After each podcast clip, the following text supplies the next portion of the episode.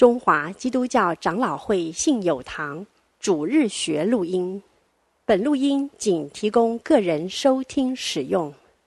机构、教会等团体若需转播、翻译、转译成文字、转录、贩售等使用，请检具使用单位介绍、使用方式说明，联络本堂取得使用许可。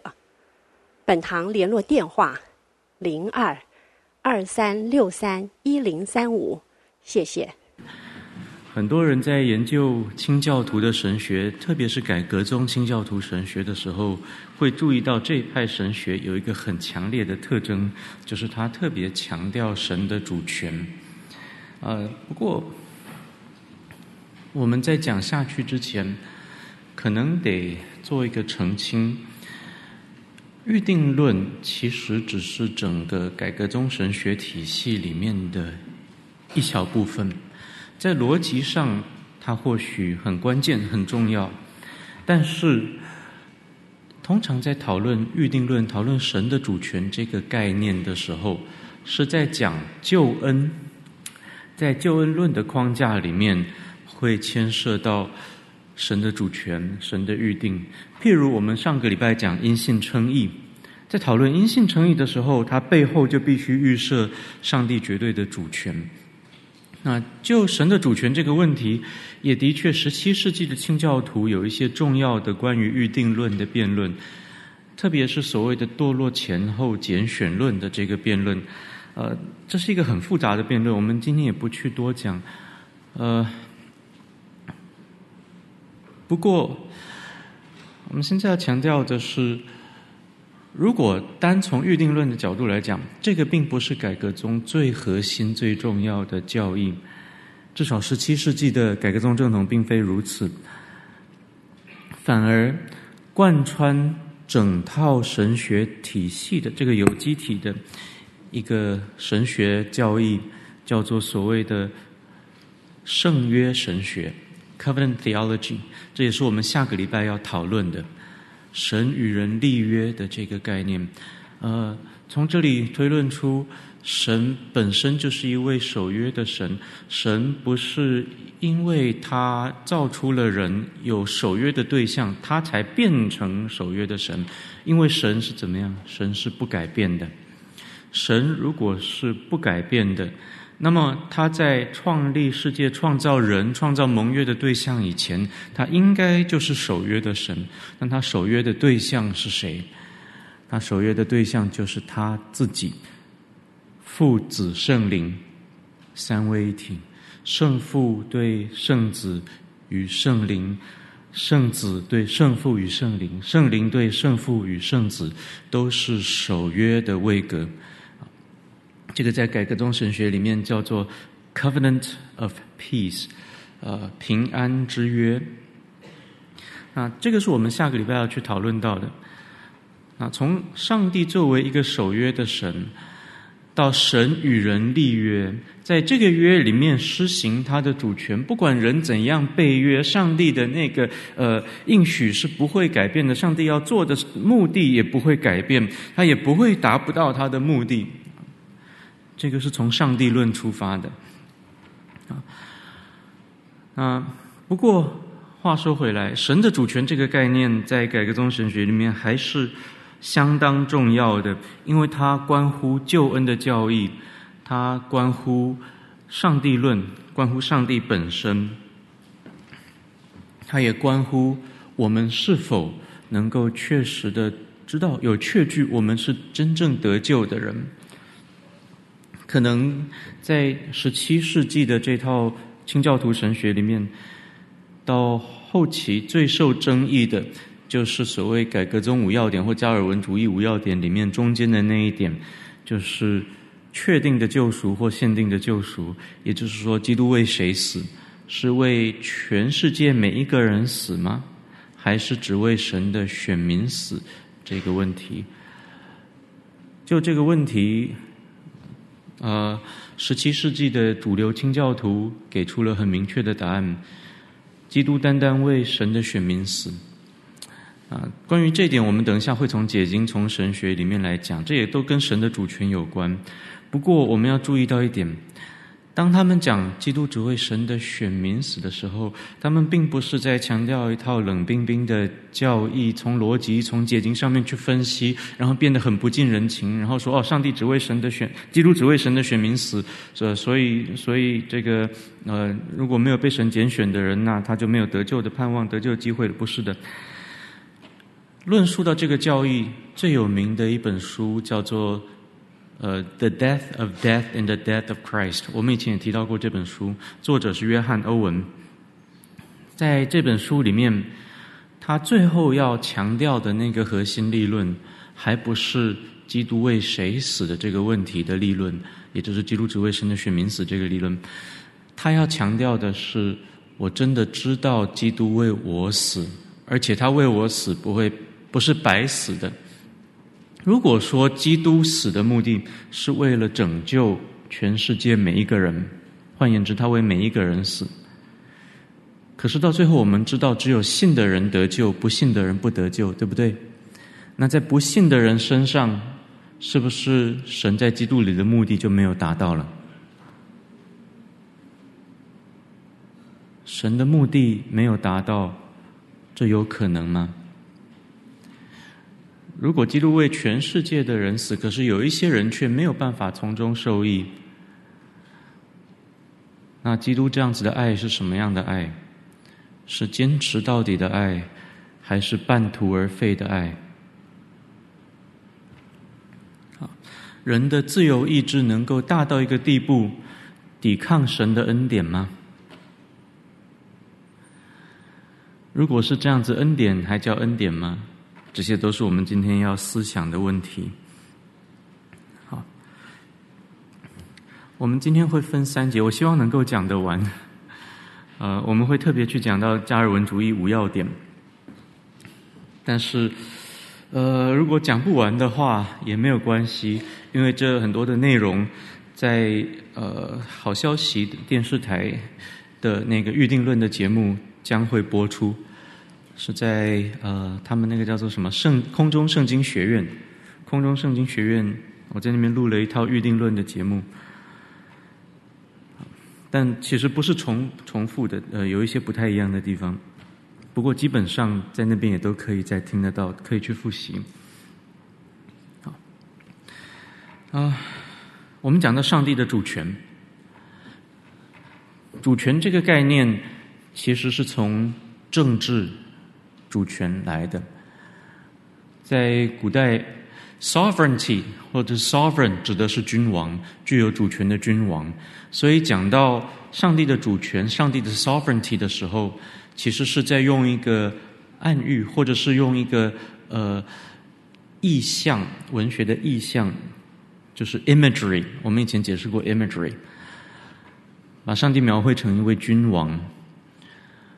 但是上帝不同于这个世界任何的君王，这个世界上所有的君王，他们的权力都会多多少少受到呃牵制。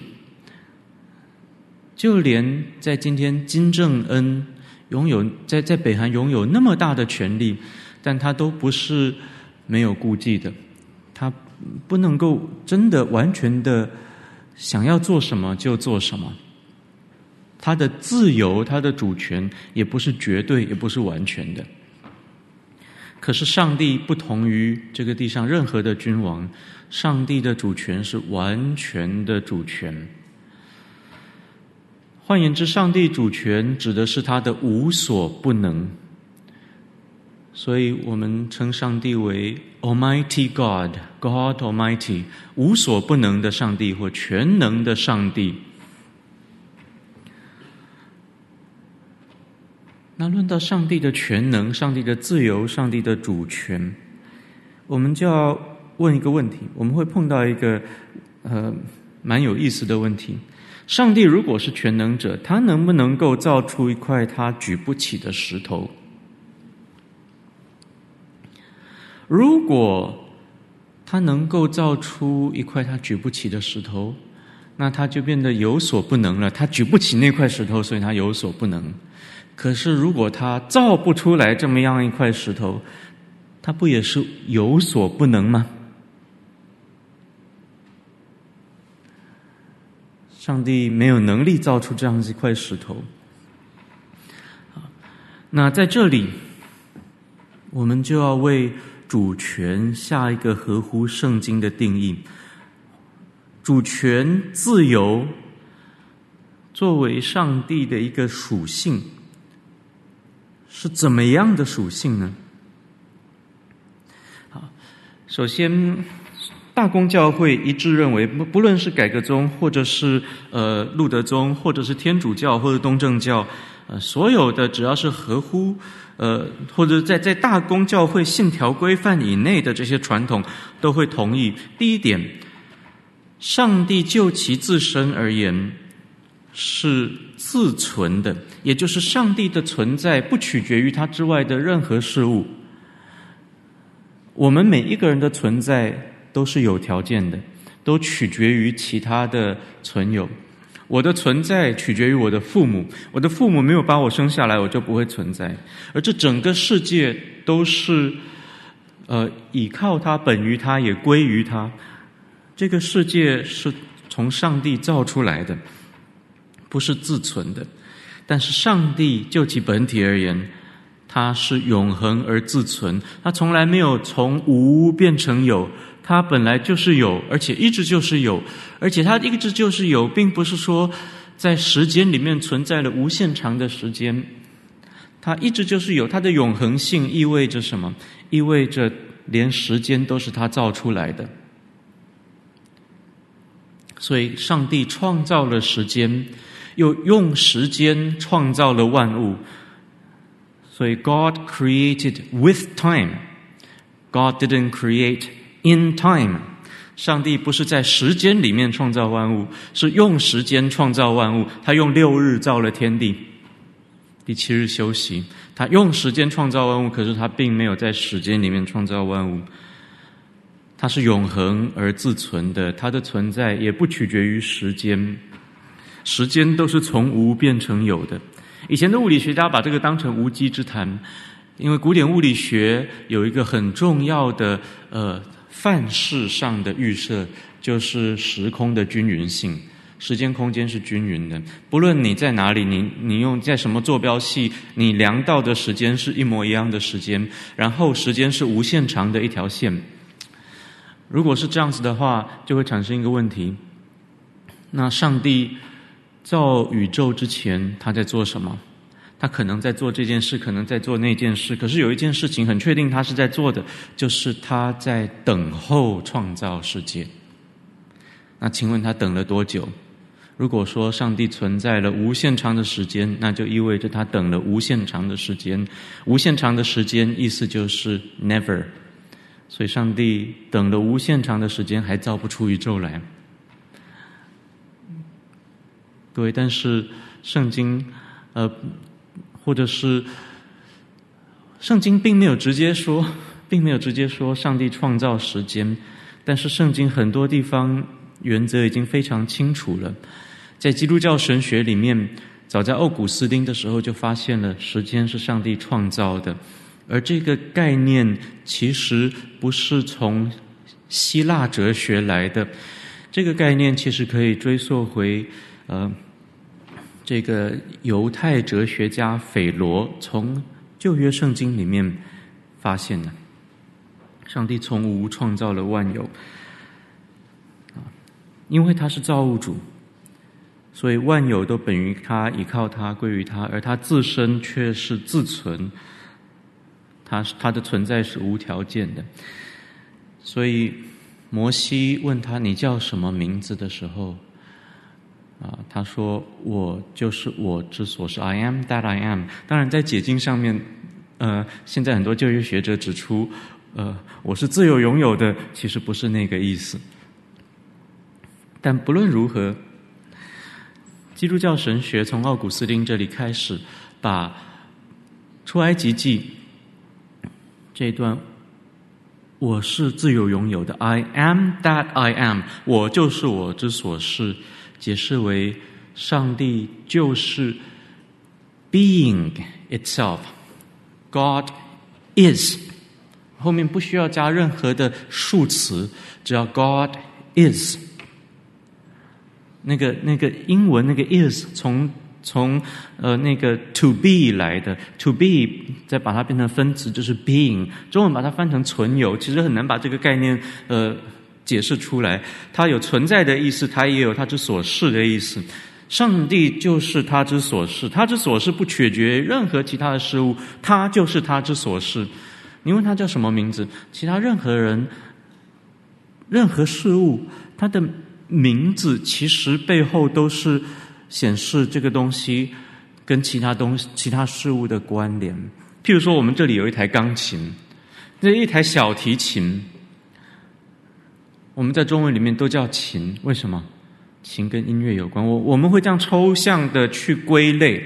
那不同的语言当然有有有有不同的意思。可是你看英文，呃，钢琴叫做 piano，piano 从哪里来？从意大利文 piano forte，呃，piano 就是呃这个弱，声音比较弱，比较小声的意思。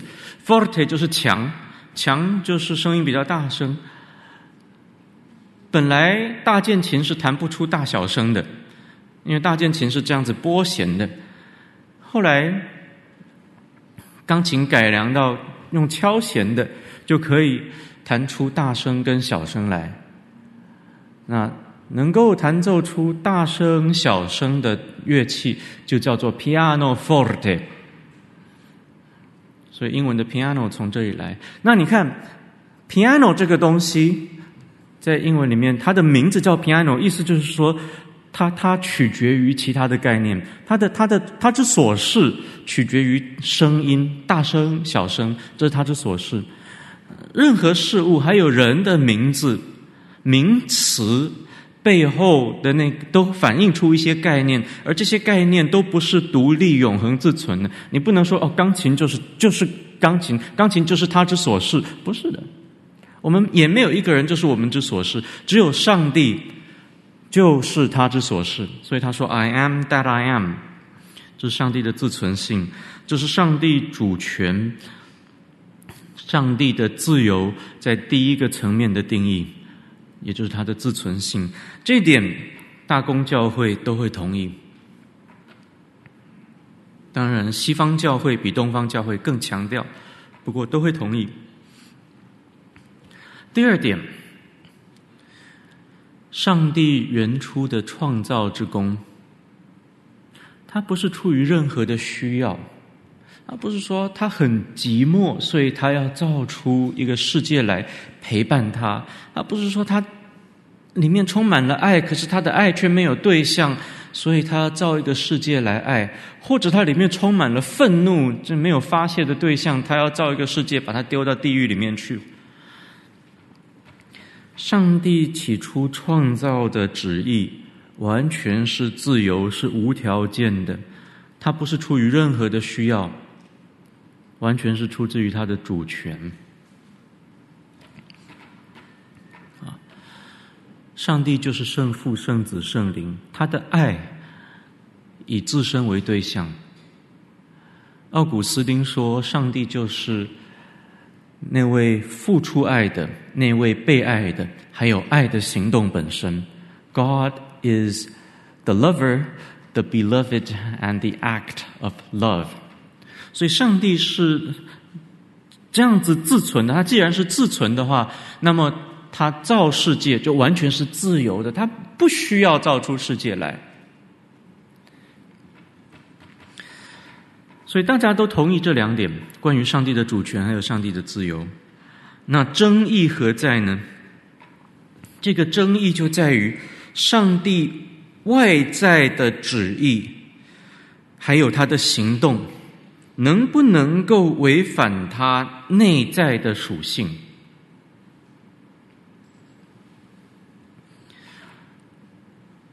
换言之，呃，上帝。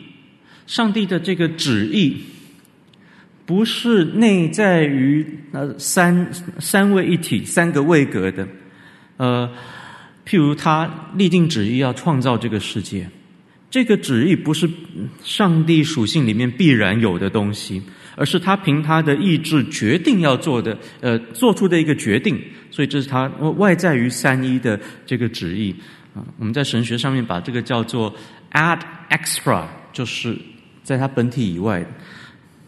好，他所做的决定，还有他按照他的决定所付诸的行动，能不能够与他自身的 nature、自身的本性相违背？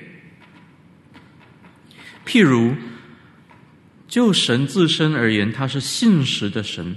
我们稍早提到，他是守约的神，而这个守约是他自身就是一位守约的神，圣父、圣子、圣灵彼此之间是完全信实守约的。但在他跟人的关系当中，能不能够不信实？能不能够出尔反尔？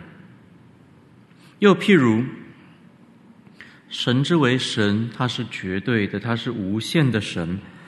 呃，一切在神之外被造出来的事物都不可能在任何意义上比他更大。在定义上，神就是最大的那一位，没有可以比他更大的。但神又是全能的神，而他的全能是否代表他可以造出一块比他更大的石头，是他自己举不起来？如果可以，那么理论上他也可以造出第二个神。他可以造出一个比他还大的神，让他来服侍，让他来敬拜，不是吗？所以，神的全能跟自由，是否代表他可以不受任何限制的为所欲为？他自身是信实的神，可是他能不能够造出一些人，然后就整天对他们撒谎？圣经讲的很清楚，神是不能撒谎的。上帝就其自身是圣洁的神，可他能不能造出一个世界，然后来到世界上来，然后就拼命犯罪？不行，神是不能犯罪的。好，那所以神的主权到底意味着什么？中世纪的时候出现一派神学，叫做唯意志论 （Voluntarism）。唯意志论当然也有不同程度的差异，但是有一些唯意志论会极端到说上帝有自由，违背他自己的一些属性，甚至他已经立定了一个旨意，可是他有自由出尔反尔，改变他的旨意。但这旨意不是不能改变的，也也可以去改变。上帝可以造出一块他自己举不起的石头。唯意志论会这样子讲，因为上帝的意志很大，上帝可以为所欲为，所以上帝可以造出一块他举不起的石头。这种唯意志论其实可以追溯到，呃。在奥古斯丁的时代，跟他辩论的一个人叫做柏拉纠。柏拉纠跟奥古斯丁去辩论神主权的问题。有人说奥古斯丁强调神的主权，然后柏拉纠强调人的自由意志。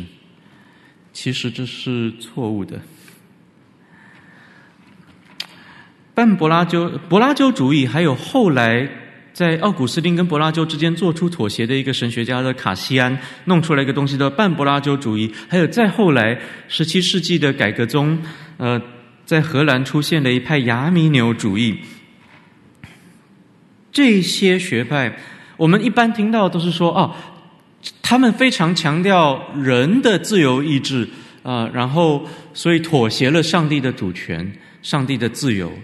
事实上不是这样子。事实上，这些人跟中世纪的那个唯意志论是一脉相承的。他们共同的一个理念是什么？是神的自由，神的意志，呃，绝对到一个地步，他可以造出人的自由意志，而把这个意志造得像一块他自己举不起的石头一样。那明白这个意思吗？呃，我我现在稍微解释一下这个亚米纽主义、柏半柏拉修主义讲的是什么？他们讲的就是神拣选人，并不是无条件拣选的。神看你会信他，他就拣选你；看你不会信他，他就不拣选你。耶稣基督是为普世的人死的，所以每一个人都有都有机会自己决定要不要信耶稣。而你的决定，你的自由意志是。上帝不能够去动举不起来的一块石头，这只有你你自己为你自己做决定。你决定要信耶稣，那你你就会信；你决定不要信，上帝也没有办法让你信。顶多圣他差圣灵来劝你，来求你。哎呀，拜托了，你信耶稣好不好？他都为你死了，你你不信，他这样白死了，很可怜。拜托你信，拜托你信，啊。顶多圣灵会这样子求你，可是圣灵没有一个不可抗拒的恩召来改变你，来把你的实心拿掉，换成一颗肉心，让你从你你死在罪恶过犯当中的时候，他使你活过来。圣灵没有这样子的能力，因为他不能撼动你的自由意志，自由意志是上帝举不起的一块石头。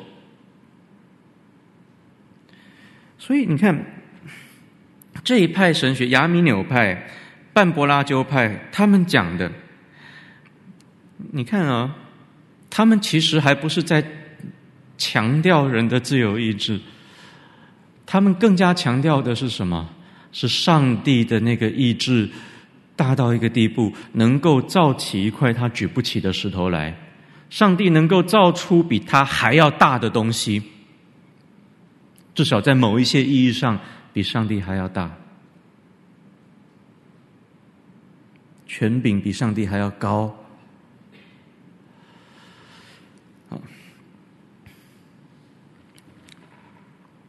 还有另外一派神学，有人常常把这派神学跟改革宗神学搞混。这派神学叫做 Hyper Calvinism，呃，极端加尔文主义。各位，它跟加尔文主义没有关系，它是一个浸信会神学家叫做 John Gill 发明出来的。啊，这派神学家说，上帝的主权是绝对的。一切事情发生都是上帝主动去促成的，所以就连人的堕落都是用上帝用他的主权去促成的。人类都是上帝手中的傀儡，人没有办法用自己的意志做决定，一切的意志的决定都是假象而已，我们只不过是傀儡而已。这一派神学跟我们稍早提到的半柏拉修主义还有亚米纽主义，其实是背后是一模一样的预设。第一，他们共同预设神的主权绝对到一个地步，他想要做什么就可以做什么，他想要让人犯罪就让人犯罪，然后人都是他手中的傀儡，然后他就用这些傀儡来犯罪，实际上就是他在犯的。所以，甚至这一派神学家会说，上帝就是恶的作者，God is the author of sin。当然，有一些清教徒也这样子讲。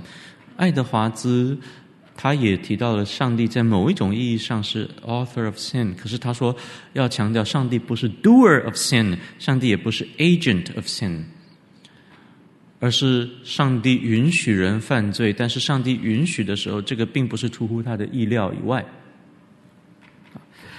但是这一派叫做 Hyper Calvinism 的，他们就是说，人的堕落、人犯罪都是上帝亲手操纵的，所以上帝自己就是 doer of sin，上帝创造了罪，因为一切都是上帝创造，所以上帝创造了罪。因为上帝有完全的主权，所以他想要犯罪，他也可以犯罪。当然，他没有犯罪，他只是创造了罪，让人来犯。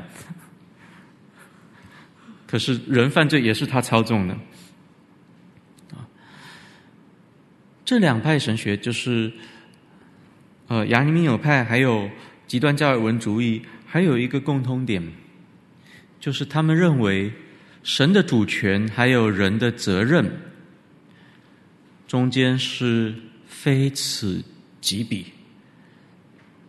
所以亚米纽主义认为，人得救一部分是神的恩典，一部分是人的功劳。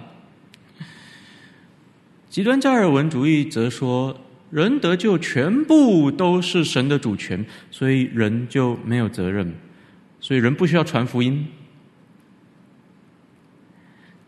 这一派思想啊，后来影响到了荷兰的一些教会。结果，荷兰的一些教会在呃十六世纪、十七世纪，特别十七世纪到到亚洲来的时候，你看，如果是这这这到不同地方有不同的差会哈，你就看，譬如说到台湾来的这些荷兰人带了宣教士来，这宣教士就向平埔族传福音。结果后来很可惜，郑成功来了，把那个宣教士全部杀光了，然后又把呃，又把这个呃原住民本来信主的，就逼他们不可以再信了，然后还要信的也全部杀光了。所以，所以基督教那时候本来本来很多人在台湾很多人信主了，后来就没有了。可是有另外一派跑到了呃马六甲去。在马六甲，他们就是完全不传福音。为什么？他们因因为人得不得救都是上帝预定好的啦。那上帝没有预定他们，所以他们就不得救啦。那所以我也不用传呐。如果上帝预定他们得救，我不传，他们也一样会得救。所以就不传福音。这就是所谓极端加尔文主义。他也是把人的责任跟上帝的主权对立起来。只不过他是讲全部都是神的主权，所以人没有责任；而亚米纽主义是说一半神的责任，呃，一半人的责任，一半神的主权。改革中的神学很奇妙的，我们等一下会会更详细的去解释。全部都是神的主权，也全部都是人的责任。这是一个全部全部的关系，这是一套很有意思的逻辑。这套逻辑在在基督教神学里面可以有呃无限多的应用。你可以把它应用在基督的神人二性上面，你可以把它应用在神的主权与人的责任上面。用拉丁文表达，totum totum，全部全部啊，好，好。那我们讲回来，神的主权的这个概念，呃，从奥古斯丁一直到宗教改革，加尔文，其实其实路德呃讲的不太清楚啊，路德有的时候也是很唯一之论的，所以我在这里把路德的名字打上去。比较是友善的看待他，在这个问题上面，其实路路德在这个问题上面有一点问题。那奥古斯丁到加尔文，他们都强调说，圣经讲神是不改变的，神不会违背他自己，神也不会出尔反尔。加尔文有一句名言：神自己就是自己的律法。这一方面强调上帝的主权，在神之外没有任何的 law，不管是自然规律还是道德律来规范他，他自己就是自己的律法。但这另一方面又强调，神不是不受规范的，他是受他自己的规范。他是圣洁的神，他就被他的圣洁所规范。可是我们不能说这个圣洁是外乎上帝来规范他的一套律法，他自己就是上圣洁的上帝，他不能够违反他的圣洁，所以他在意志上不会犯，不会决定要犯罪，在行动上也不会犯罪。他在意志上不会说要造出一块他举不起的石头来，他在行动上也不会这么做。他自己就是自己的律法，这个在强调的就是上帝的不变性。而后期改革宗神学进一步强调，上帝就其自身是不改变的，而他的旨意也是不改变的。上帝是完全智慧的上帝，所以他立定一个旨意的时候，他不会没有想到下一步。结果发发现，哎，糟糕！我我我立定旨意要创造人类，没想到人类居然堕落了，怎么办？那那好，那那我再想另外一个办法来亡羊补牢。不是的，上帝旨意是在创世以前就已经立定的。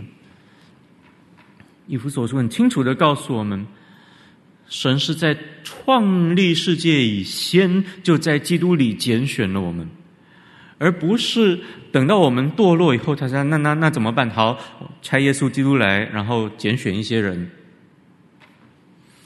创世以前，他这些都已经计划好了，所以他的旨意是不改变的。所以这里我们就看见圣经怎么样定义自由。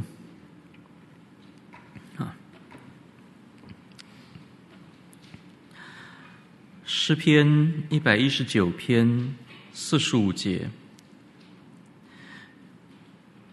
这里讲到自由，呃呃，说明一下，这这些经文其实讲自由都是用在人的身上。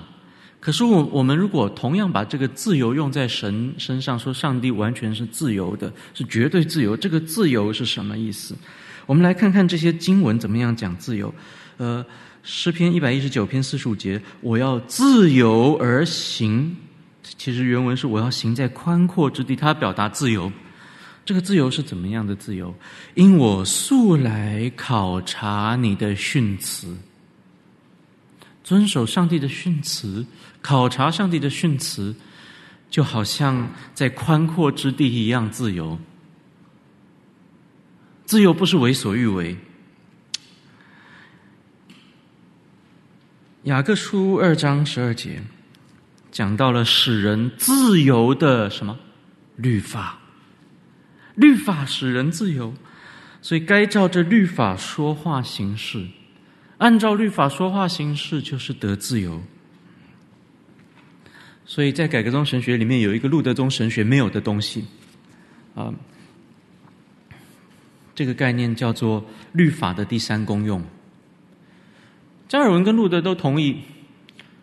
首先，律法在不信主的人里面，仍仍旧叫人或以为是，或以为非，互相较量，所以人多多少少都知道什么是善，什么是恶，所以就不会整天呃犯罪，然后让人类灭绝。呃，犯的罪不会那么大啊。它对人有一种约束的作用。第二，律法。有一个功用，就是叫人知罪。律法叫人知罪，乃是为福音服务的。律法为福音服务，这点都同意。可是有律法的第三功用，路德从来没有讲过，后期的路德宗也不同意，这是改革中特有的。律法的第三功用，是专门在已经重生的基督徒身上教导基督徒。怎么样讨神的喜悦，规范基督徒的生活，特别是道德律。律法有三种，在改革宗传统里面，有呃道德律，有这个民事律，规定譬如说这个屋屋屋顶上面都要盖盖栏杆，免得有人跌下来，那这个流血的罪要归到屋主的头上等等这类关。关乎社会的，也其实刑法也在这里面，杀人就要偿命以眼还眼，以牙还牙等等啊。还有一种律法叫做仪式律 （ceremonial law），关乎怎么献祭的啊。这三个律法，我们看见其实基督都已经成全了，但特别是道德律，在今天，它应该是引导基督徒去讨神喜悦的一个东西。道德律最精简的呃旧约的表达，就是在十诫里面。我们不会说信了主，那那律法就废掉了，所以不可奸淫、不可杀人、不可偷盗，管他呢，我就去奸淫、杀人、偷盗，反正我已经得救了，大胆犯罪嘛。路德说的不是吗？我们上次讲路德也不是这个意思。那。改革宗在诠释十诫的时候，讲到了十诫里面有有有正面的要求，譬如说守安息日，要孝敬父母，这些要守；还有负面的禁令，而每一条负面的禁令，其实都反映出一个正面的精神来。你如果只是负面的，不去触犯那个律法，你只有消极的义；可是你正面积极的去遵守它正面的这个原则跟精神的话，你就能够成就。积极的义，所以消极的义、积极的义，我们上个礼拜解释过。消极的义就是没犯罪，没犯罪就不定罪而已。可是我们能够行出积极的义，譬如不可杀人，不可杀人背后其实是要我们去珍惜生命，去爱人的生命，或者不可贪恋，不可贪恋，它背后其实是要我们凡事都为我们的邻舍着想。我们看邻舍比我们还要好的时候，我们就为邻舍高兴。啊，十诫都在引导我们学习爱神爱人。神的律法有这第三个功用，而我们遵照这个律法去行，这不是叫我们失去自由的，是让我们得自由的。所以雅各雅各书二章十二节讲得很清楚，说律法是使人自由的律法，这个跟因信称义一点冲突也没有，反而因信称义。让我们有自由去遵行神的律法，照着律法说话行事。罗马书八章二节讲的，因为赐生命圣灵的律在基督里释放了我，使我脱离罪和死的律了。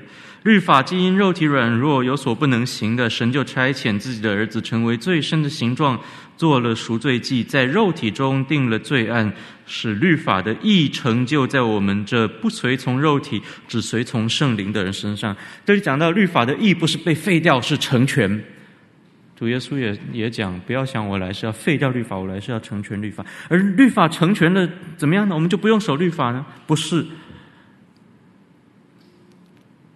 这里讲到了赐生命圣灵的律，在我们里面赐生命圣灵的这个律法，在我们里面就把那个定罪的那个律法给除掉。我们可以脱离定罪的律法，可是现在能够更积极的在律法里面去讨神的喜悦。所以保罗说：“凡被圣灵引导的，都是神的儿女。”被圣灵引导做什么呢？能够得着这使我们得自由的律法，遵行这个律法，真理是使我们得自由的真理。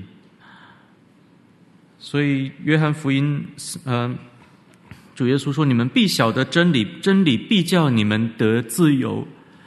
明白真理才得自由。自由不是愚昧的，我想干嘛就干嘛。”所以整本圣经讲到自由。我们看刚才的这些经文，没有一处是在讲为所欲为的，反而圣经里面讲到了假自由。在耶利米书七章九到十节，你们偷盗、杀害、奸淫、起假誓，向巴力烧香，并随从素不认识的别神，且到呃，且来到这称为我名下的殿，在我面前敬拜，又说我们可以自由了。你们这样的举动是要行那些可憎的事吗？我又拜耶和华，又拜巴利，各位，这不叫自由，这是假自由。耶利米书三十四章十三到十七节，耶和华以色列的神如此说：我将你们的列祖从埃及地。呃，为奴之家领出来的时候，与他们立约说：你的一个希伯来弟兄若卖你，服侍你六年，到第七年，你们个人就要任他自由出去。只是你们列祖不听从我，也不侧耳听。如今你们回转，在我眼呃行我眼中看为正的事，个人向邻舍宣告自由，并且在称为我名下的殿中，在我面前立约。你看，行耶和华眼中看为正的事情，这个就是自由。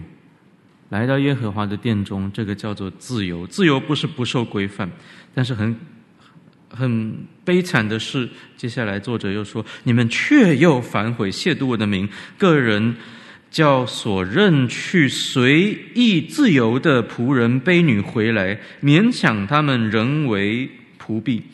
所以耶和华如此说你们没有听从我个人向弟兄邻舍宣告自由。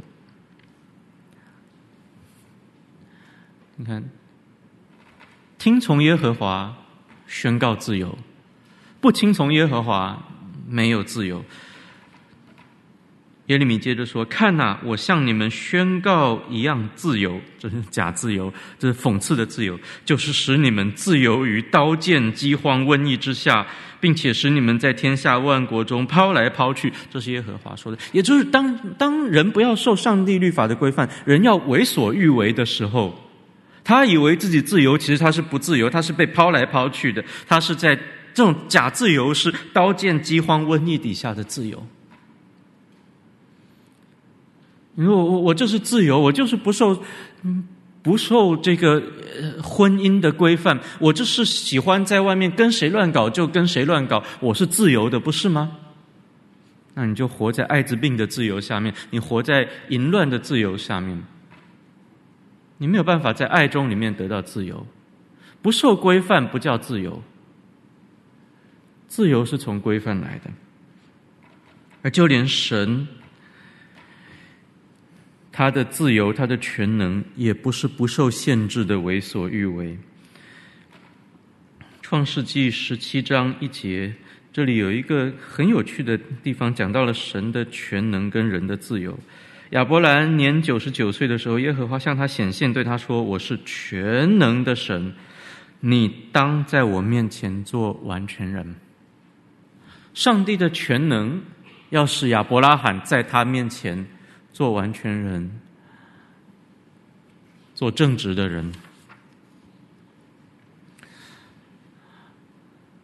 这节经文还没有直接讲到上帝自己的自由，在约伯记那里，约伯记八章三节，神用呃约伯愚昧的朋友讲出了真理。约伯记是很难读的一本书，它跟齐克果很像，就是你你你很难抓到呃。你不是约伯说的全都对，也不是那些愚昧的朋友说的全都错。这这很多的这个 voices 都是 subjectivity 的 voices，很有意思。啊，神用约伯愚昧的朋友讲出了这个真理，说什么呢？神岂能偏离公平？全能者岂能偏离公义？全能者是不能偏离公义的，偏离公义，他就不是全能者了。民数记十四章十八节，呃，耶和华不轻易发怒，并有丰盛的慈爱，赦免罪孽和过犯，万不以有罪的为无罪，必追讨他的罪，自父及子，直到三四代。呃，耶利米书三十三十章十一节，还有四十六章二十八节，因我与你同在，要拯救你，也要将所赶散你到的那些国灭绝净尽，却不将你灭绝净尽，倒要从宽惩治你，万不能不罚你，或亦万不能以你为无罪。这是耶和华说的。耶和华要赦免人，也不是随便赦免。不能以有罪的为无罪，啊，这个道理我们上个礼拜讲过了。这是因为上帝不是为所欲为的神，上帝是圣洁的神，啊，自己就是自己的律法。因为他是圣洁的神，所以人的罪不能够不受刑罚，必须要受刑罚。所以基督的替代受刑是绝对必要的。基督之外。是得不着赦免的，神不能在基督以外赦免任何的人，因为在基督以外就没有满足他的公义的刑罚。所以神的自由是怎么样的自由？他的全能是怎样的全能？他的自由与全能，他的主权，意味的是他所做的每一个决定，跟他的本性。都完全一致，相互呼应。他所有的旨意都完全的体现出他内在圣洁的本性、荣耀的本性，而他做的每一件事情，也都完全体现出他所做出的决定。他不会说他所做的决定不够充分来体现他自己是怎么样一位神，也不能够说他所做的事情不够充分体现出他所做的决定。他说到就做到，他立定旨意要做的事情，他就做到，而且是彻底的做到。也因为这样，我们可以岔题一下，也因为这样子，我们才可可能认识神。神就其自身而言是不能够被我们认识的，我们不能够直接来认识神本体的属性。我我们不能够直接来到神的面前，讲的明白一点，因为神的荣耀是我们承受承受不了的。十七世纪的改革宗神学里面有一个很重要的，呃，这个，呃，叫做什么神学公理？拉丁文是这样讲的，就是 “finitum non capax infiniti”，就是有限者无法承受那无限者。我们不能够来到神的面前，我们在他面前，我们。会被他的荣光给毁灭掉，我们可以这样讲。诗人说：“诸山见的面，便如蜡般消化。”那我们怎么可能认识神呢？我们对神的认识不是直接来到他面前，而是借由他所做的每一件事情。而我们能够非常确定的，他在历史中的所作所为。都向我们诉说他的旨意，而他的旨意都向我们诉说他本体之所是。因为神是全能的神，因为他是全能的神，所以他可以被我们认识，否则他就不可能被我们认识。好，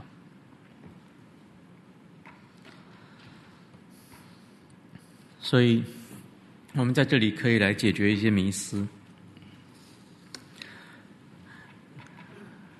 有人说，改革宗相信预定论，亚米纽主义不相信预定论。事实是什么？事实是亚米纽主义跟改革宗主义都有预定论，只是他们对预定的解释不一样。因为“预定”这个词是圣经里面出来的嘛。那亚米纽派对预定的解释是什么？亚米纽派对预定的解释就是说，神有条件的预定拣选人。他看你会信，他就拣选你；看你不信，就不拣选你。这也是一种拣选论，也是一种预定论呢、这叫有条件的预定论。改革宗的预定论是无条件的，因为神是主权的神，神不能造出一块他自己举不起的石头来。人的自由意志不可以是神举不起的石头。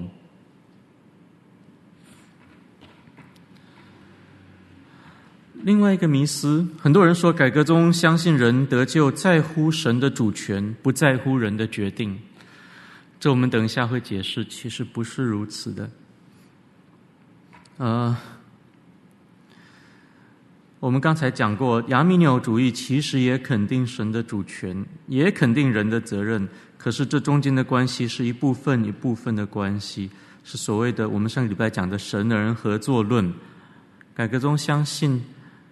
神有完全的主权，可是人也有完全的责任。我得救是不是因为我决定要信主？假设我是第一代的基督徒，我不是，我我我我我从来没有真的决志信主过，我就是在母腹里面我就已经认识神了。诗人也这样子讲啊，诗人说我我在母腹里面，你就使我有了信靠的心。我在我妈妈肚子里，我就已经信神了。我生下来，我有记忆的，我人生里面我，我记不起任何一刻是我我我跟神没有关系，我不信靠他的。只是这个信心在理性的层面上会慢慢成长而已。这也就是为什么呃，信友堂有婴儿洗，对不对？为什么可以给婴儿施洗？他又还没有觉觉知，你怎么给他施洗？啊，这就是为什么。当然还有很多还有很多原因呢。呃，不过假设我是第一代基督徒，那么我得救是不是因为我决志信主？当然是啊，圣经不是讲的很很清楚吗？凡求告主名的就必得救，所以是因为我求告主名，所以我得救啊。然而人未曾信他，怎能求告他呢？啊，对啊，所以是不是我信，所以我得救？是不是我决定要信？我有没有做这个决定？有啊。所以是因为我做出决定，所以我得救。然而人未曾听见，怎能信呢？所以我我我能够听见，是因为上帝安排了一个人传道给我。如果没有传道的，怎能听见呢？如果没有奉差遣，怎能传道呢？所以我们看见到，如果追溯到后来，是因为上帝的差遣，让我能够听到，让我听到的时候，又在我里面动工，让我能够信。这个信，圣经说不是出于我们自己，乃是出于神。可是，是不是我的信？也是我的信，是圣灵在我里面所发出来的信。可是，这是我的，是圣灵给我的，所以是我的。啊。所以我信主，完全是上帝的安排拣选，也完全是我的决定。这两者不冲突。我刚才引用那那段经文，是从十七、十七、从十六世纪以来，改革宗神学家就非常喜欢引用的一段经文。这不是我的创建，这是改革宗神学里面的经典、经典的论述，讲神的主权，人的责任。要不要传福音？要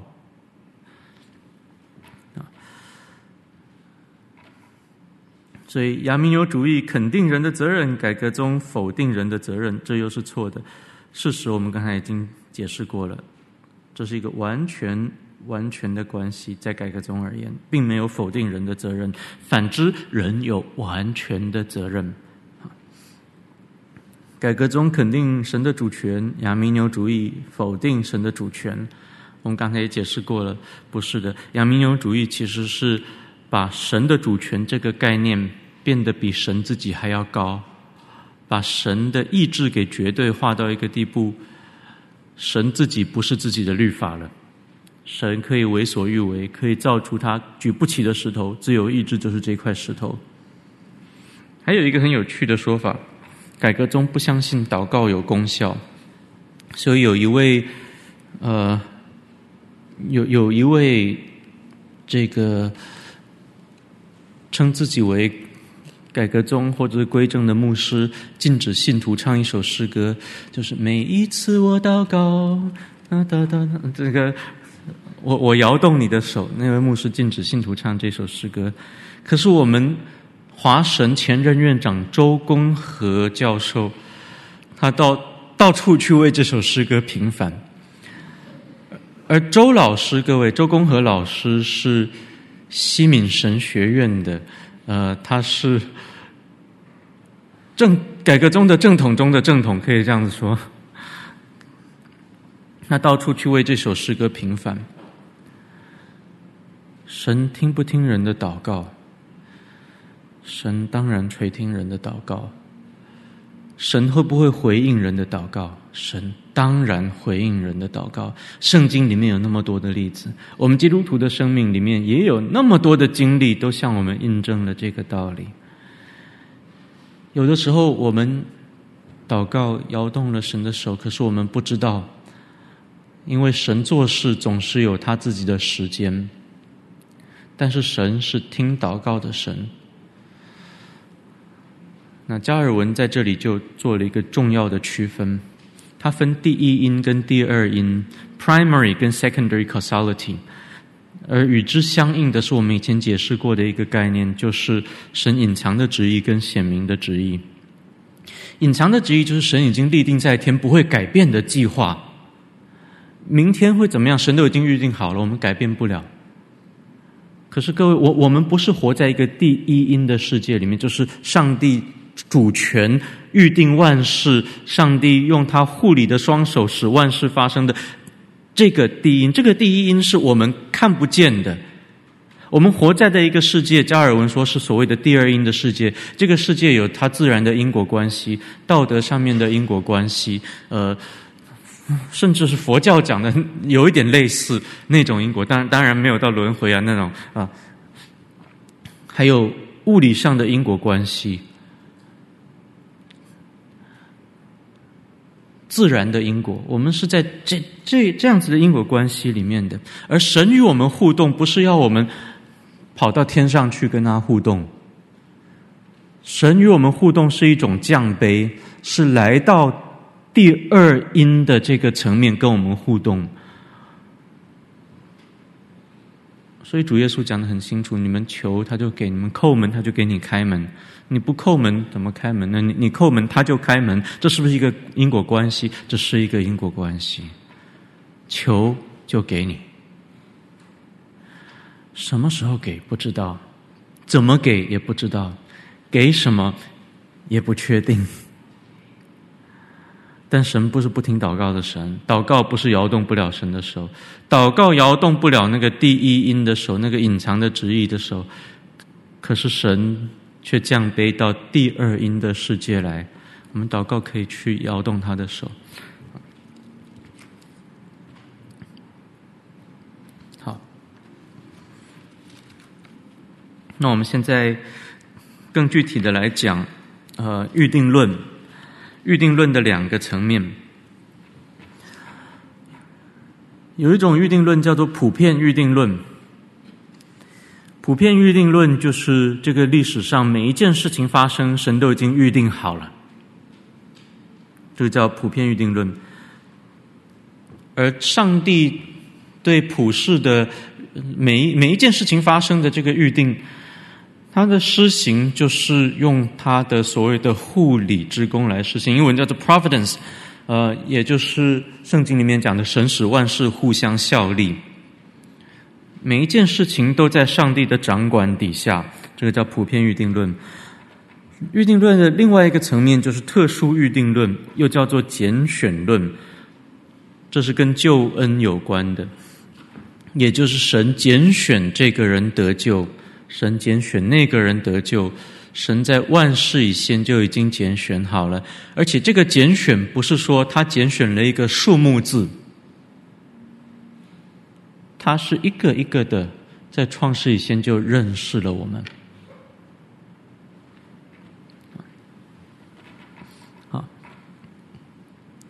那么，我们稍早提到改革宗跟亚米纽主义，我们等一下会再介绍一下亚米纽主义为什么叫亚米纽主义，它的历史缘由哈。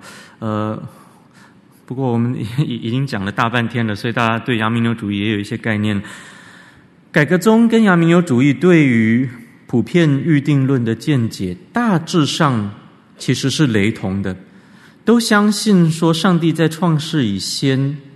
已经预备了基督的救恩，并且预定历史的结局，也都同意人类堕落不是对上帝来说不是出乎意料的，所以基督的救恩也不是亡羊补牢。亚米纽主义并不是所谓的开放神论，就是未来对上帝开放的，未来对上帝怎么样，上帝也不知道。它也不是所谓的进程神学，意思说上帝自身都会改变。他在历史当中，他的本体也会改变。亚米纽主义不是这样子的，所以改革宗跟亚米纽主义主要的争议在于特殊预定论。上帝的拣选有条件吗？相关的问题是：那罪人的意志是自由的吗？自由到一个程度，我不需要圣灵内在的光照，我就可以决定要信主耶稣还是不信吗？那这些都是蛮复杂的一些问题哈。嗯，这些我们可以跳过去。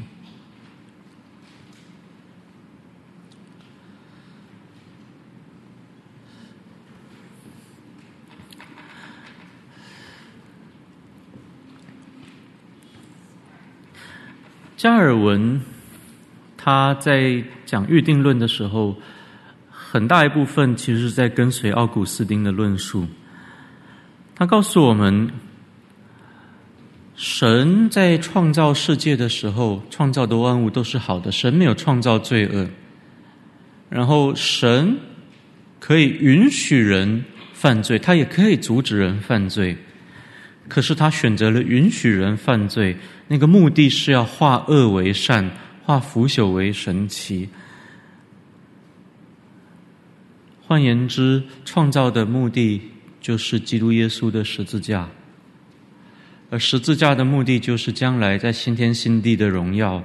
那个荣耀，并不是上帝在创世以前那本体的荣耀，那个荣耀是被杀过的羔羊的荣耀，那个钉痕被化为荣耀，是这样子的荣耀。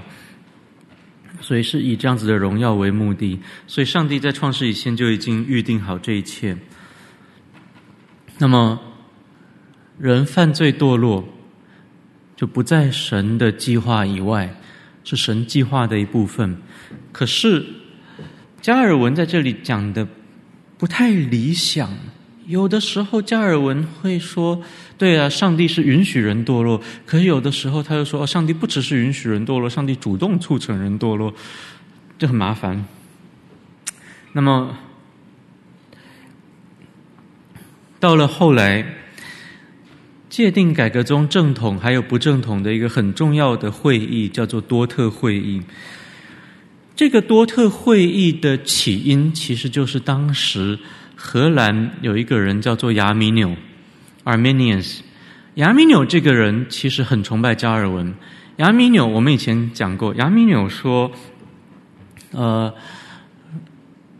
除了圣经之外，最值得读的一本书就是《基督教要义》。而在解释圣经的所有的书卷里面，一千六百多年来的教会历史。”只有加尔文的圣经注释是真的值得我们每天去读的。亚米纽很推崇加尔文，可是亚米纽教出来的学生不晓得怎么回事，他们对于当时的改革宗信条提出了反动。他们说，神的拣选并不是无条件的，是有条件的。人也不是全然败坏堕落，以至于没有办法选择要信主还是不信主。人有能力选择信耶稣，虽然人没有能力行善，行神眼中看为呃义的事情，使人自己称义，不用耶稣就称义，人还是需要基督耶稣来称义。可是信或不信，可以由人自己决定。人没有堕落败坏到一个程度，连认识耶稣的能力都没有。所以人会凭自己的自由意志决定要不要信，那上帝的拣选就取决于人的决定。上帝不是无条件拣选我们，上帝是看，诶，这个人他会信耶稣就选他，那个人不会信就不选他。所以最终的选择权在于谁呢？在于人，而不在于神，因为神造出了自由意志这个东西，是他自己举不起的一块石头。那如果是这样子的话，那基督耶稣是为谁死的？就是为普天下人死的。所以每一个人都有这个都有机会来决定要不要信耶稣的亚米纽主义哈。那所以，既然那个决定在于人自己的决定，那人如果决定不要信神，那圣灵。在你里面动工也不一定有效。圣灵内在的那个那个呼召不是有效的恩召。圣灵就是在你里面，哎呀，拜托你了，耶稣都为你死了，就求你信他那样子，很可怜的。你不信圣灵也没办法啊。所以圣灵的恩召不是有效的。那你既然得救是你自己决定要得救的。那么你也可以决定得救以后，过一阵子你决定不要这个救恩了，你还是可以把它丢掉，或者是你你懒得去成圣，你也可以失去你的救恩。这很多的讲法其实都跟天主教很像，对不对？我们上个礼拜看到天主教啊，这里面很多的讲法其实跟因信称义是格格不入的。那如果细微的去思想一下，就会发现是格格不入的。啊，这就是呃亚米纽的学生提出来的五条抗议条文。那他们也不是没有根据，他们引经据典。所以当时荷兰的改革宗众教会就请了欧陆，呃，甚至是英伦各地的重要的教会领袖、神学家到荷兰的多特这个地方去开会。那那次的会议就叫做多特会议。多特会议一方面，它的起因是在讨论亚米纽主义五要点，可是，在会议上面，其实很多的改革宗内部的争议也被提出来讨论，包括有一派神学叫做 High Calvinism，啊，High Calvinism 主张说，呃，神。拣选与弃绝人的这个旨意，并不预设神允许人堕落的旨意。换言之，神是为了要弃绝一些人，为了要使一些人下地狱，所以预定那些人犯罪。所以弃绝不是说弃绝有罪的人，因为这些人有罪，所以弃绝他们。可是这些人有罪，又怜悯他们，所以拣选他们得救。拣选不是拣选得救，弃绝也不是弃绝有罪的人，就是为了拣选跟弃绝。为了拣选而拣选，为了弃绝而弃绝，为了这个目的预定人堕落啊！这派神学在在改革中的阵营里面是一个极端，在多特会议上面也持这个立场的人也差点被定为异端。那没有被定为异端，是因为再早起点，加尔文重要的学生 Theodore Beza 贝萨也持这样子的立场。啊、呃，还有一些比较早期的重量级改革宗神学家都持这样子的立场，甚至加尔文虽然没有去讨论这个东西，他也看似倾向于这个立场。那如果把当时那个叫做 Maccovius 的人定为异端的话，那糟糕了。Maccovius、Gomarus 这些人定为异端，那被杀啊什么是不是通通变异端？那不行啊。所以没有把它定异端，可是说那些前人。教义还没有发展完全，他们持这样的立场，那我们不去诟病他们。可是现在我们教义已经发展的那么健全了，你们还持这样的立场，给予严重警告。所以在多特会议上面给予那些人严重警告，没有定义端。在讨论这个问题的时候，也就顺带的讨论了人类堕落。跟上帝的主权中间的关系。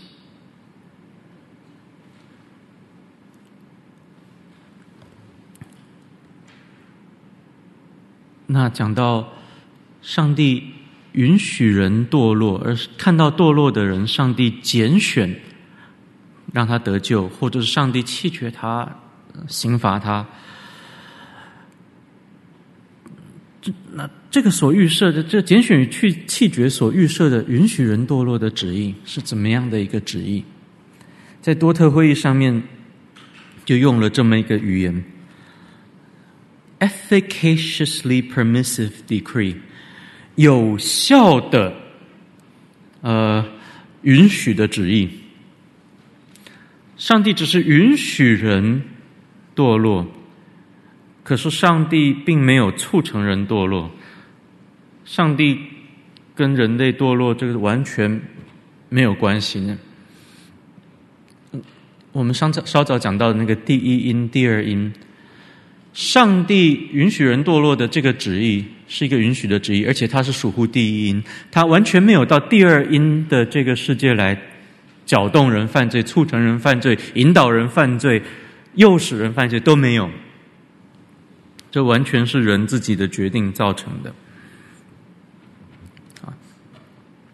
所以多特会议就做出了一个非常清楚的决议。后来的西敏会议也做出了一个非常清楚的决议，绝对不可以说上帝是罪的作者 （author of sin） 或者是 author author of evil。上帝跟罪没有任何的关系。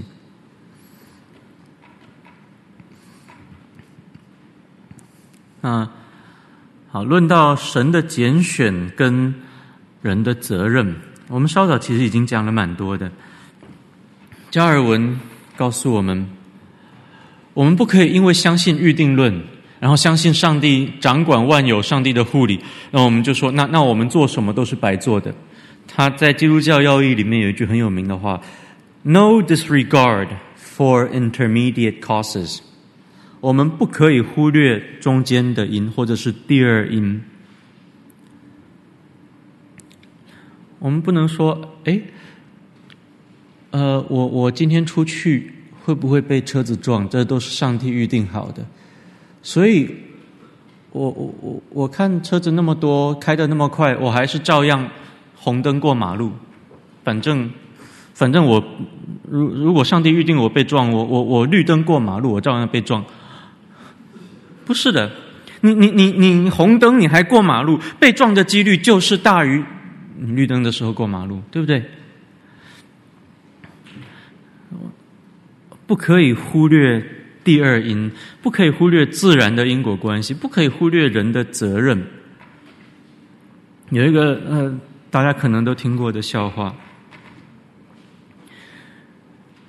呃，有一个地方淹大水。水越淹越高，越淹越高。有一个人在自己的家里看，哎，糟糕，他的一楼都被水淹了，他就爬到二楼去。这个时候，政府派出了救难人员来救难，拉着绳子来啊，赶快，赶快，那个趁现在水水水势还没有涨太高，赶快。他说：“不用，我祷告了，上帝会救我。”他说他会，他会，他会救我。不肯走，水又越淹越高，越淹越高啊！他再从二楼爬到这个屋顶上面去。这时候水势已经涨得那么高了，所以呃，政府的救难人员就是就是开着这个汽艇来救他。快点，快点，快点！等一下，嗯，屋顶都要被淹掉了啊！啊，上帝会救我，我不上船。啊，水就再涨涨涨涨涨。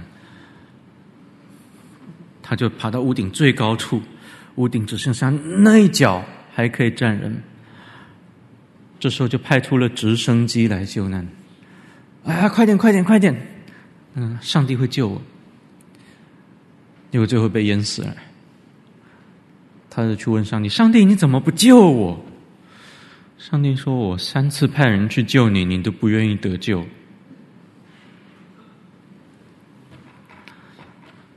其实加尔文就是这个意思，no no disregard for intermediate causes。所以加尔文区分上帝的两种旨意：上帝显明的旨意，还有上帝隐藏的旨意。我们以前也解释过显明旨意、隐藏旨意。我们用那首诗歌解释的：我不知明日将如何，但我知谁掌管明天。明日将如何，对我来说是隐藏的。上帝在第。一因的，在他的第一因里面，呃，预定万事的发生，这个是隐藏的，这是我不知道的。我所知道的是什么？是上帝显明的旨意。上帝已经对我显明的。我我我们上次是不是有有分享过这个？怎怎怎么确定？呃。你的另一半是不是？对，你喜欢的人是不是上帝为你预预预备的那一位？其实你根本不用问这个问题，你根本不用问上帝。上帝啊，求你告诉我，我我的女朋友到底是不是你预定要跟我结婚的？如果是，那你们结婚的那一刻，交换誓言的那一刻，你就知道哦，这真的是上帝预定的。但那一刻之前，你都不知道。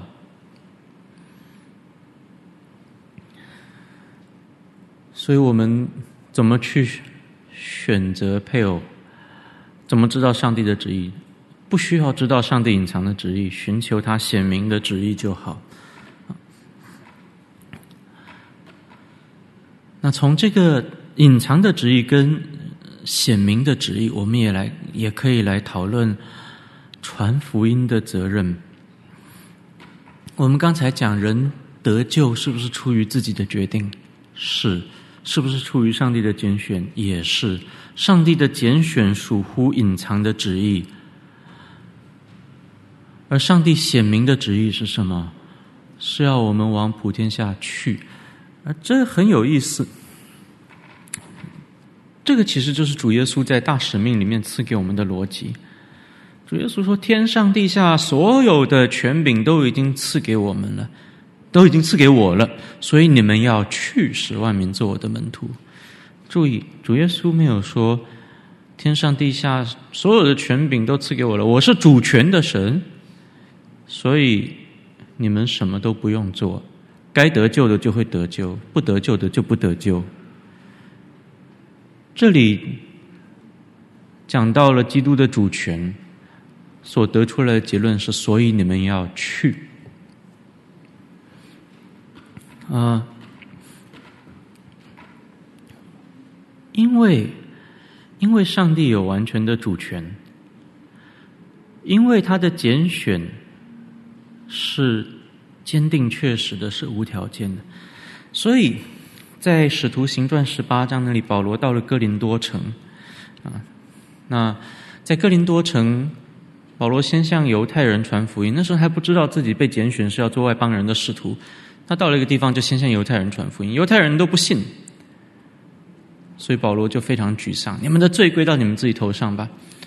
他就转去向外邦人传福音，结果那天很多人信了主。在夜里，主就向保罗显现，说：“不要怕，只管讲。啊，因为这城里有许多我的百姓。我们如果熟悉圣经，我们就知道神的。”百姓就是神所拣选的人，对不对？他说这：“这城里有许多我的百姓。”在旧约里面，神的拣选就想到啊，以色列，神的百姓啊，以色列。可是很明显，保罗到了哥林多的时候，他已经知道，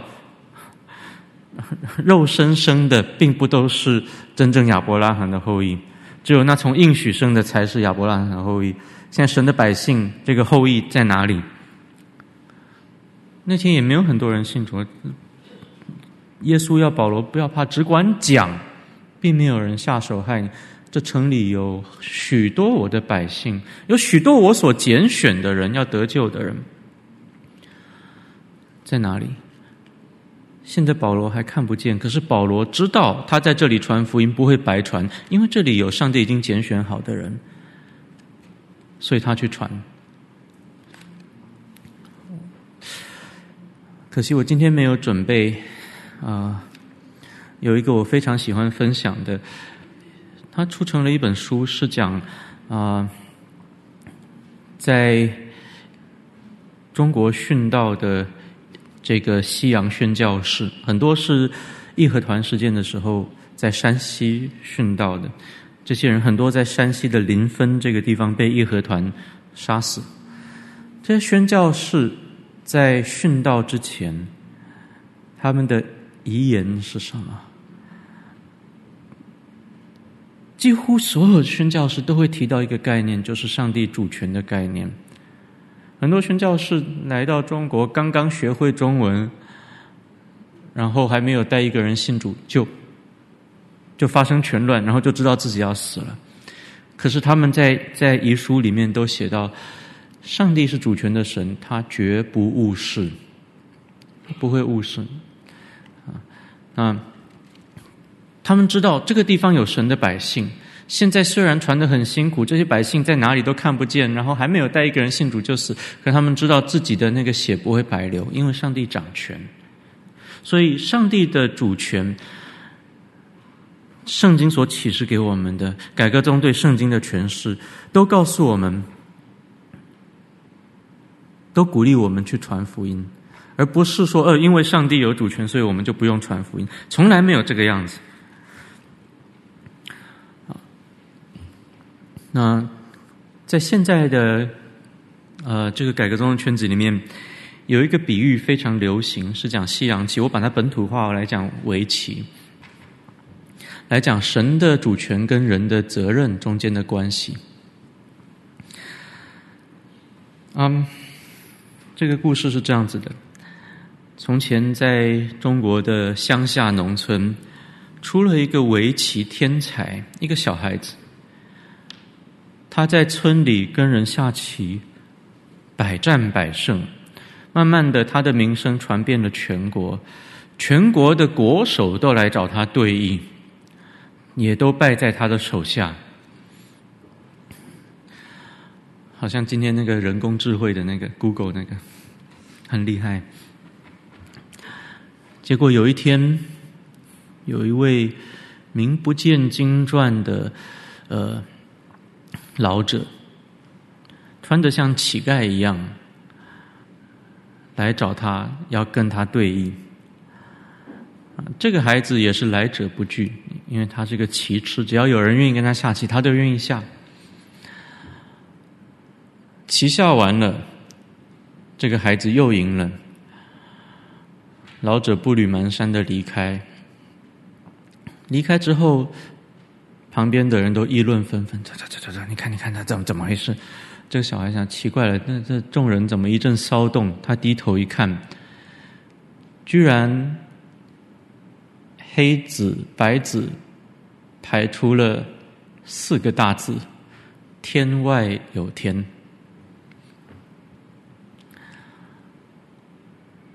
各位，这是巧合吗？这不是巧合，这是那位老者早就预定好的。每一步棋都在他的计划之中，他对这个这一盘棋的那个掌握精准到一个地步，没有一子落下是不在他的计划以内的。可是这个孩子在下棋的时候，他的。意志有受到控制吗？没有，他完全是凭着自己的决定在下每一步棋，凭着自己的智慧，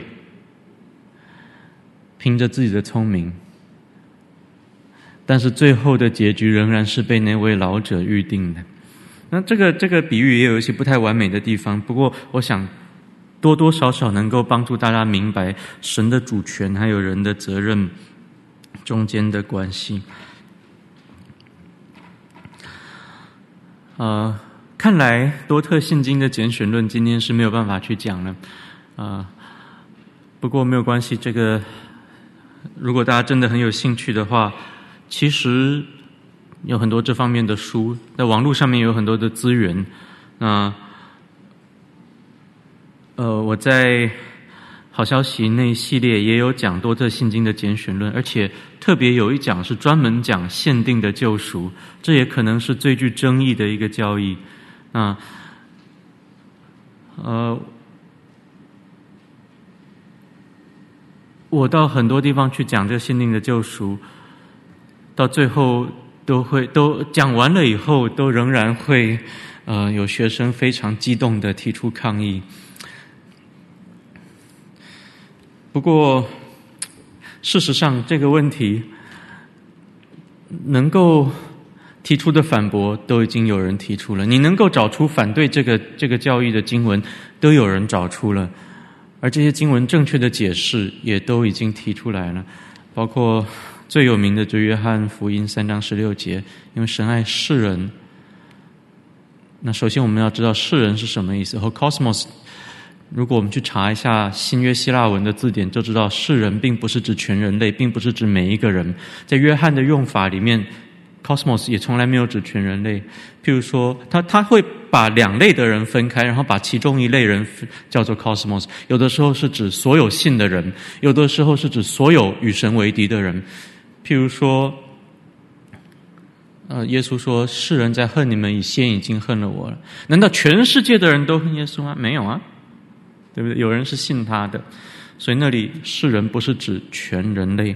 好，再者，如果我们大家自己回去自己做一个实验，把约翰福音三章十六到十八，甚至可以一直到十九节去，每一次出现 world 原文 cosmos 这世人或者是世界，当然有有一个地方那个世人是啊 anthropos 是人类，而不是指那个这个。可能要大家去查一下，反正碰到世人，你就带入全人类，看看会发生什么事情。然后再换一个方式，碰到世人，你就好像代数一样带入，呃，所有信他的人，再看看会发生什么事情，看看哪一者才是前后一致的，啊，或者是不愿一人得救。啊，不愿小子们啊，我小子们啊，我呃，这个不愿你们一人得救，啊，一人沉沦，难愿人人得救，一人沉沦，难愿呃，这个那段经文，其实那我小子们是指谁呢？呃，那万人又是指谁呢？原来我们从这个约翰的书信就知道，他是在对犹太人讲，犹太人的小子们，而万人是指呃天下的万民，所以是犹太人相对于万民，而不是全人类的意思。啊，这这这这些其实呃，我在影片里面都有解释。其实这些都不是我自己的解释，都是约翰·欧文的那个《Death of Death》里面啊。我不今天本来想讲，但是没时间讲了。最后，最后我想用泰戈尔的一首诗来解释什么是对预定论错误的理解，什么才是正确的理解。泰戈尔的《飘鸟集》里面有一首诗。说我没有办法选择那上好的，是那上好的选择了我。有一些呃，在教会里面做教导的人，他们以为可以把这个上好的，把它变成上帝，说不是我选择上帝，是上帝拣拣选我。各位，这个是一个错误的预定论。这也不是改革宗的预定论，不是清教徒主流的预定论。I cannot choose the best, the best chooses me，是这首诗的英文翻译。一个正确的预定论应该是 I cannot choose God unless God first chose me。我不可能选择神，除非神先拣选我。那神拣选我，让我可以选择他，我不是没有选择的啊。因为时间缘故，我们今天可能就只能讲到这里。那但是，我想预定论的这个真理带给我们的是什么？福音传福音有确据之外，我们的人生可以免去愁烦，我们对我们自己的救恩也可以有确据。我们可以知道，上帝拣选我。他不是半途而废的上帝。加尔文有一句名言，他说：“人生一切的愁烦都是出自于不认识神主权的掌管。”主耶稣却告诉我们：“不要忧虑吃什么、喝什么、穿什么，这都是外邦人所求的。你们需用的这一切东西，你们天父是知道的。你们要先求他的国和他的义，这些东西都要加给你们了。”所以不要为明天忧虑，因为明天自有明天的忧虑。一天的难处一天当就够了。我想我们可以用这段经文做今天的结论。那我们一起低头，请牧师带我们做结束祷告。